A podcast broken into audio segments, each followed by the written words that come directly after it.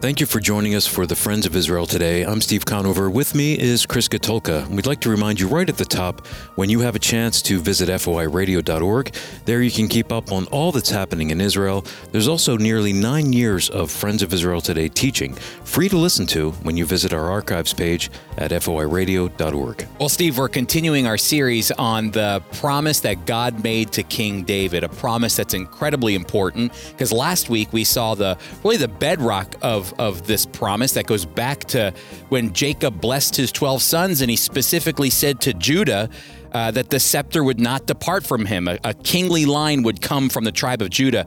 Well, well, now today we're going to actually look at the essence of this promise, which comes from 2 Samuel chapter 7. And so I think our listening audience is really going to enjoy diving into this very important promise.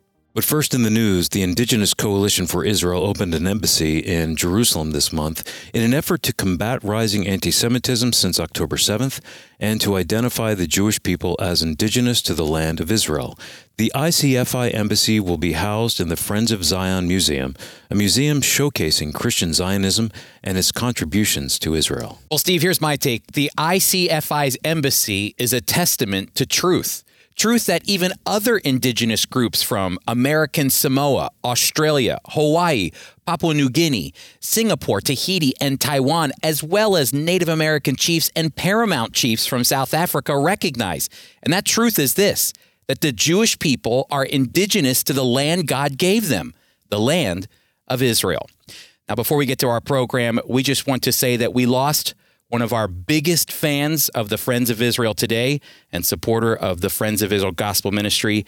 And that was Steve's mom, Mrs. Conover. Steve, we're very sorry for your loss, but also knowing and rejoicing that your very, very faithful mom, faithful to the Lord, is now standing in his presence. Thank you, Chris. It's a special honor just to hear uh, her name mentioned on this program because she loved the Friends of Israel since she was introduced to it in the mid 1950s. Uh, so the legacy she's given to our family in uh, ministry at the Friends of Israel is, is really special to me. May her memory be a blessing. Thank you, Chris.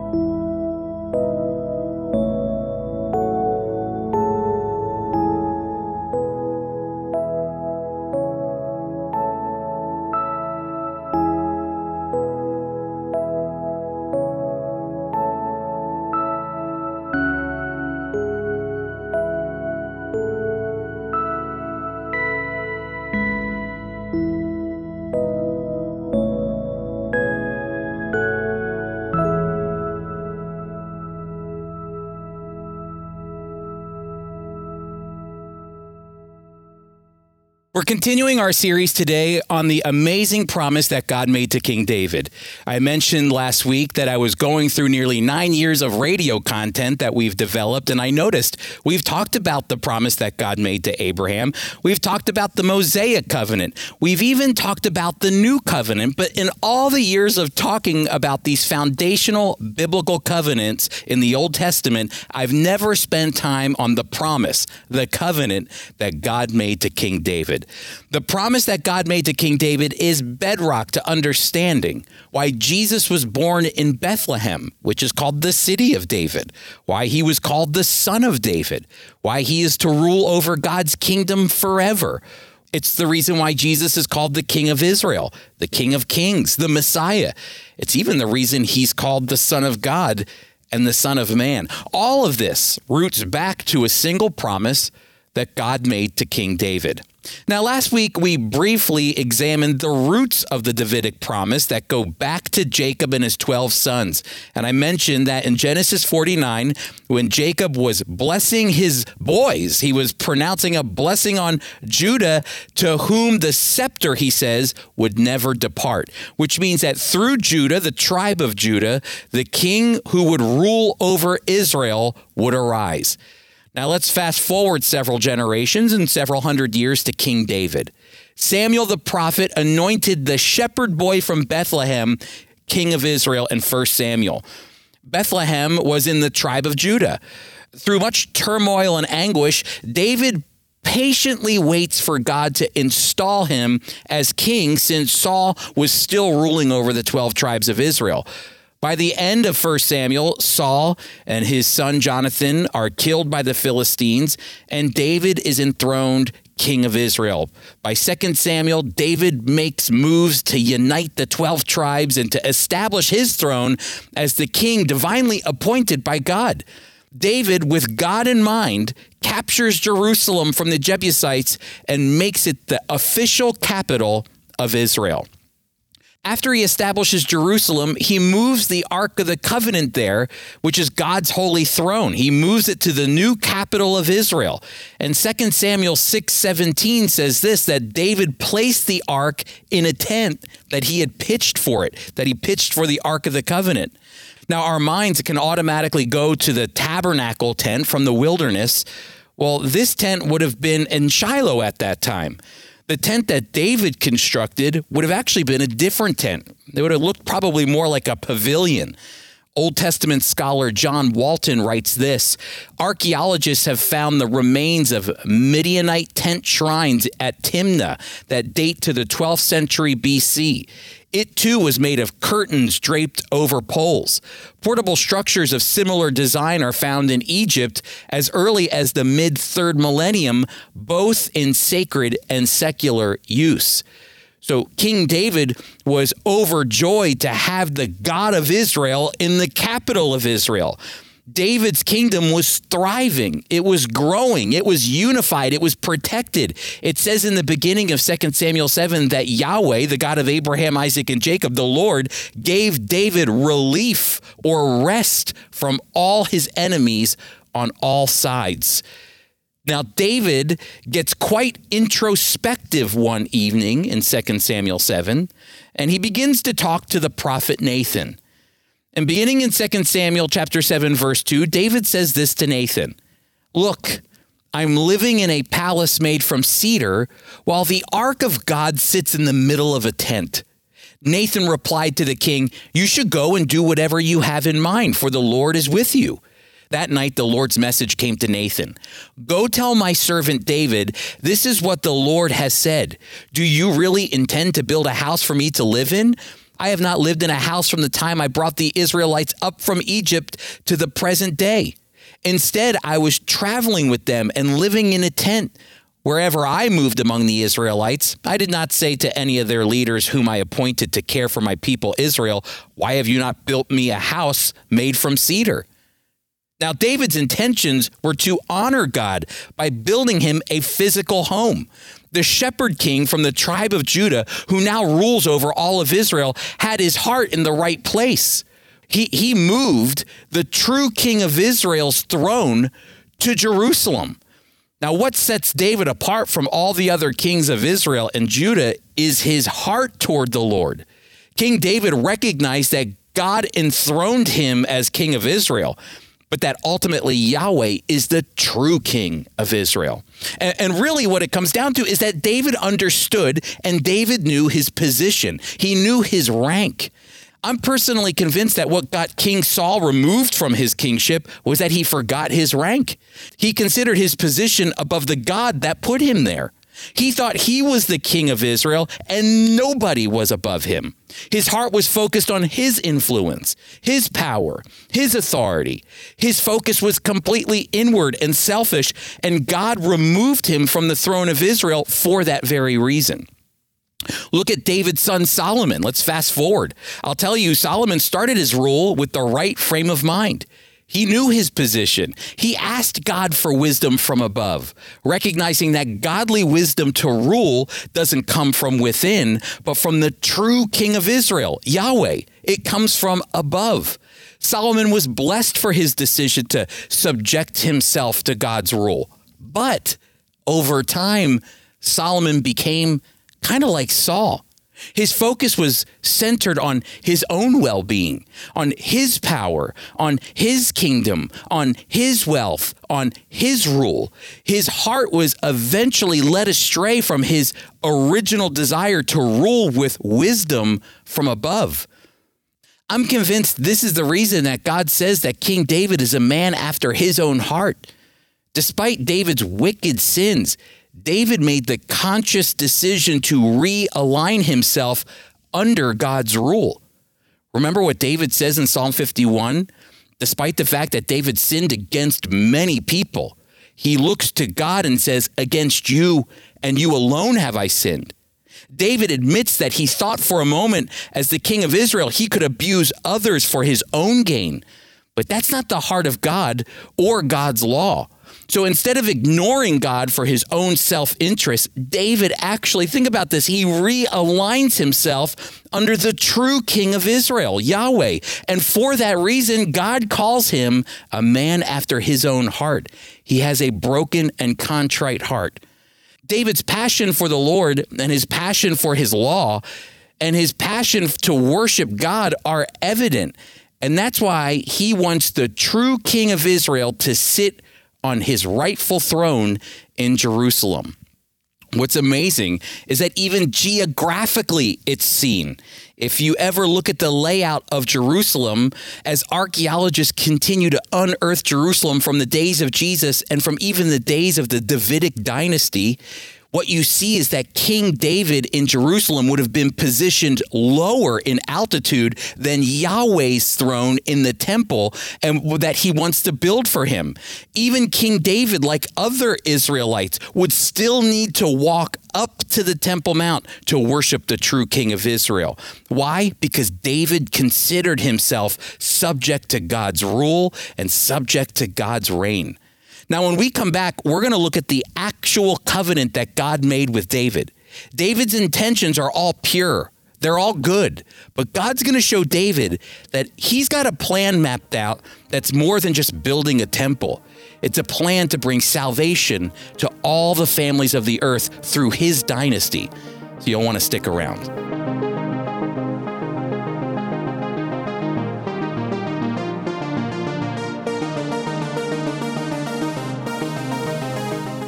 Chris, when you think of a people group who have been repeatedly threatened and attacked by an enemy whose purpose is to destroy them, who comes to mind? Without a doubt, it's the people of Israel. For millennia, the Jewish people have fought for their lives and somehow never completely lost their strength to keep going.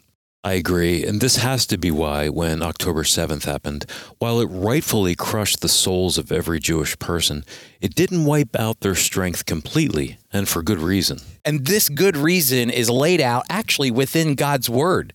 And diving into that reason is why the Friends of Israel wants to spend the day with our listeners all throughout the United States for our popular one day Prophecy Up Close conferences, where we're going to cover Israel's resilience the struggle to survive. Everyone is invited to go to foi.org slash prophecy to find a one-day conference in their area and to learn more about what to expect. You can register for a day packed full of studying God's Word together with Bible teachers who are passionate about the people of Israel. We encourage you to come to learn the history, the future, and the ongoing struggle today for Israel's survival and from where that underlying strength comes. To find a Prophecy Up Close conference in your area, go to foi.org forward slash prophecy. Again, that's foi.org forward slash prophecy.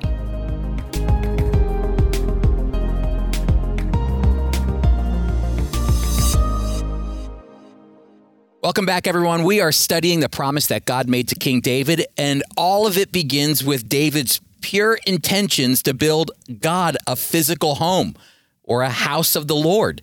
He wished to move God's throne out of a tent and to put it into a temple. God fulfilled David's desire, but not the way David thought it would play out. See, God's plans can take our limited way of thinking and work them for the benefit of many and for his glory. Just listen to what God says to King David in 2 Samuel chapter 7 starting in verse 8. He says, So now say this to my servant David. This is what the Lord of heaven's armies has said. I took you from the pasture and from your work as a shepherd to make you the leader of my people Israel. I was with you wherever you went, and I defeated all your enemies before you. Now I will make you as famous as the great men of the earth. I will establish a place for my people Israel and settle them there. They will live there and not be disturbed anymore. Violent men will not oppress them again as they did in the beginning. And during the time when I appointed judges to lead my people Israel, instead I will give you relief from all your enemies. The Lord declares to you that he himself will build a dynastic house for you when the time comes for you to die, I will raise up your descendant, one of your own sons, to succeed you, and I will establish his kingdom. He will build a house for my name, and I will make his dynasty permanent. I will become his father, and he will become my son. And when he sins, I will correct him with the rod of men and with the wounds inflicted by human beings but my loyal love will not be removed from him as I removed it from Saul, whom I removed from before you. Your house and your kingdom will stand before me permanently. Your dynasty will be permanent. Nathan told David all these words that were revealed to him. Now, I love reading the New English translation of the Bible here in 2 Samuel chapter 7 because I think it translates the Hebrew words to fit the promise God is making to King David. God is making a promise to King David of a dynasty, a kingly dynasty, a Davidic dynasty that will not be broken. And God promises a few things here, which we're going to take a look at next week as well. But first, God promises David that one from his dynasty, a son, will establish his kingdom and build a temple. That king is King Solomon, and he will go on to establish David's kingdom and build a house for the Lord, a temple. But God also promises that this one will have a permanent dynasty. God compares David to King Saul. He says, Your kingdom will not be like Saul's, which was removed from him, thus fracturing his dynasty. Instead, David, your name will be connected to Israel and to the Jewish people forever through your dynasty. And ultimately, your one son that will come in the future to establish your kingdom forever. Now, you're going to have to come back next week so that we can look further and deeper into this Davidic dynasty because you're going to see how God's faithfulness to the promise maintains a Davidic king until the coming of the King of Kings.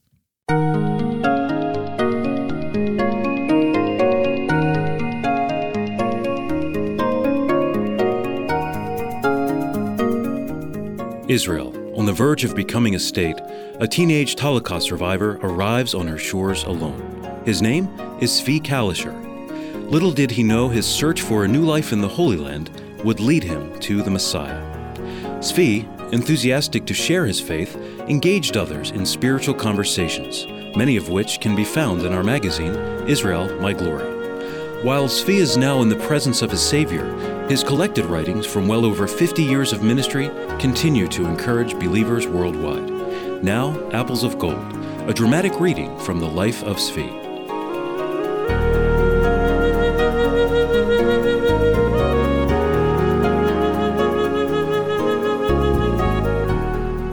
It is no secret that people fear death, but death cannot be avoided.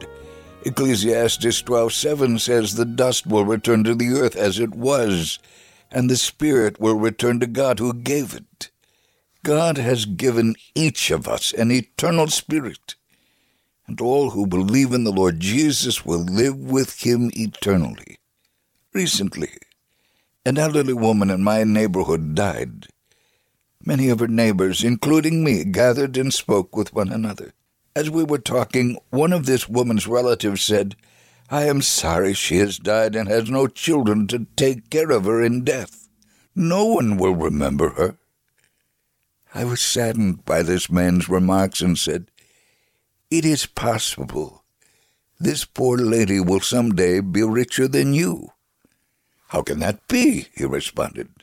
I told him, if she had a proper relationship with God through his Son, she will be rich in eternity.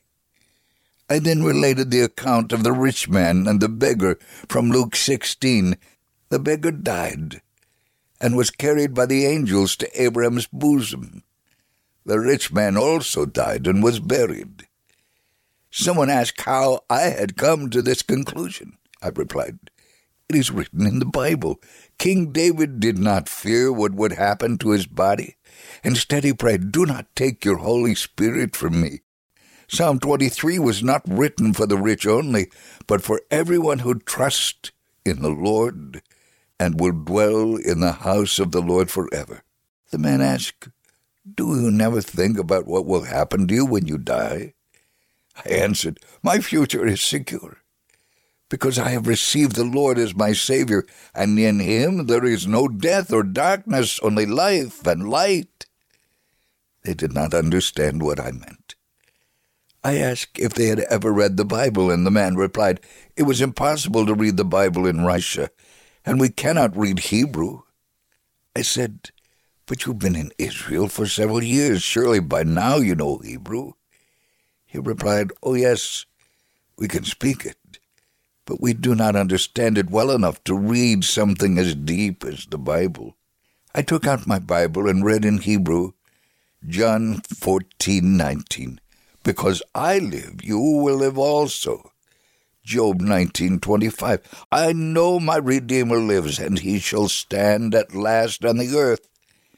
And Isaiah 26:19 Your dead shall live together with my dead body they shall arise. I then translated these verses into Russian. They could not accept the concept of resurrection after death. Referring to the lady who had just died, the man said, We've all seen her dead body. How can you say she will live again? I said, It is written in Ezekiel 18:4, The soul who sins shall die. But the Lord has given us a free choice concerning our soul's destiny. If we ask Him to forgive our sins, He will grant our request and assure us of eternal life with Him. If we reject His love for us, we will die in our sins and spend eternity in the lake of fire. When we parted, they were no longer hurling accusations, but were friendly and thanked me for spending time with them. I pray God will water the seed sown and eventually grant the harvest of these souls to eternal life.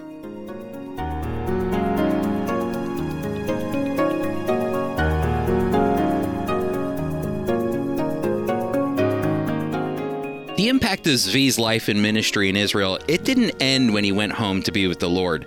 In fact, Zvi's legacy lives on. Our Friends of Israel ministry representatives continue to share the gospel in Jerusalem, Israel, and really all throughout the world. We also serve Holocaust survivors and their families. We provide free food, medicine, and clothing, and we even promote the safety and security of the state of Israel and the Jewish people everywhere.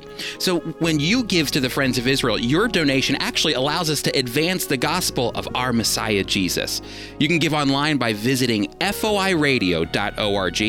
Again, that's foiradio.org. You can click right there on our donate link. Also, be sure to let us know where you listen when you contact us.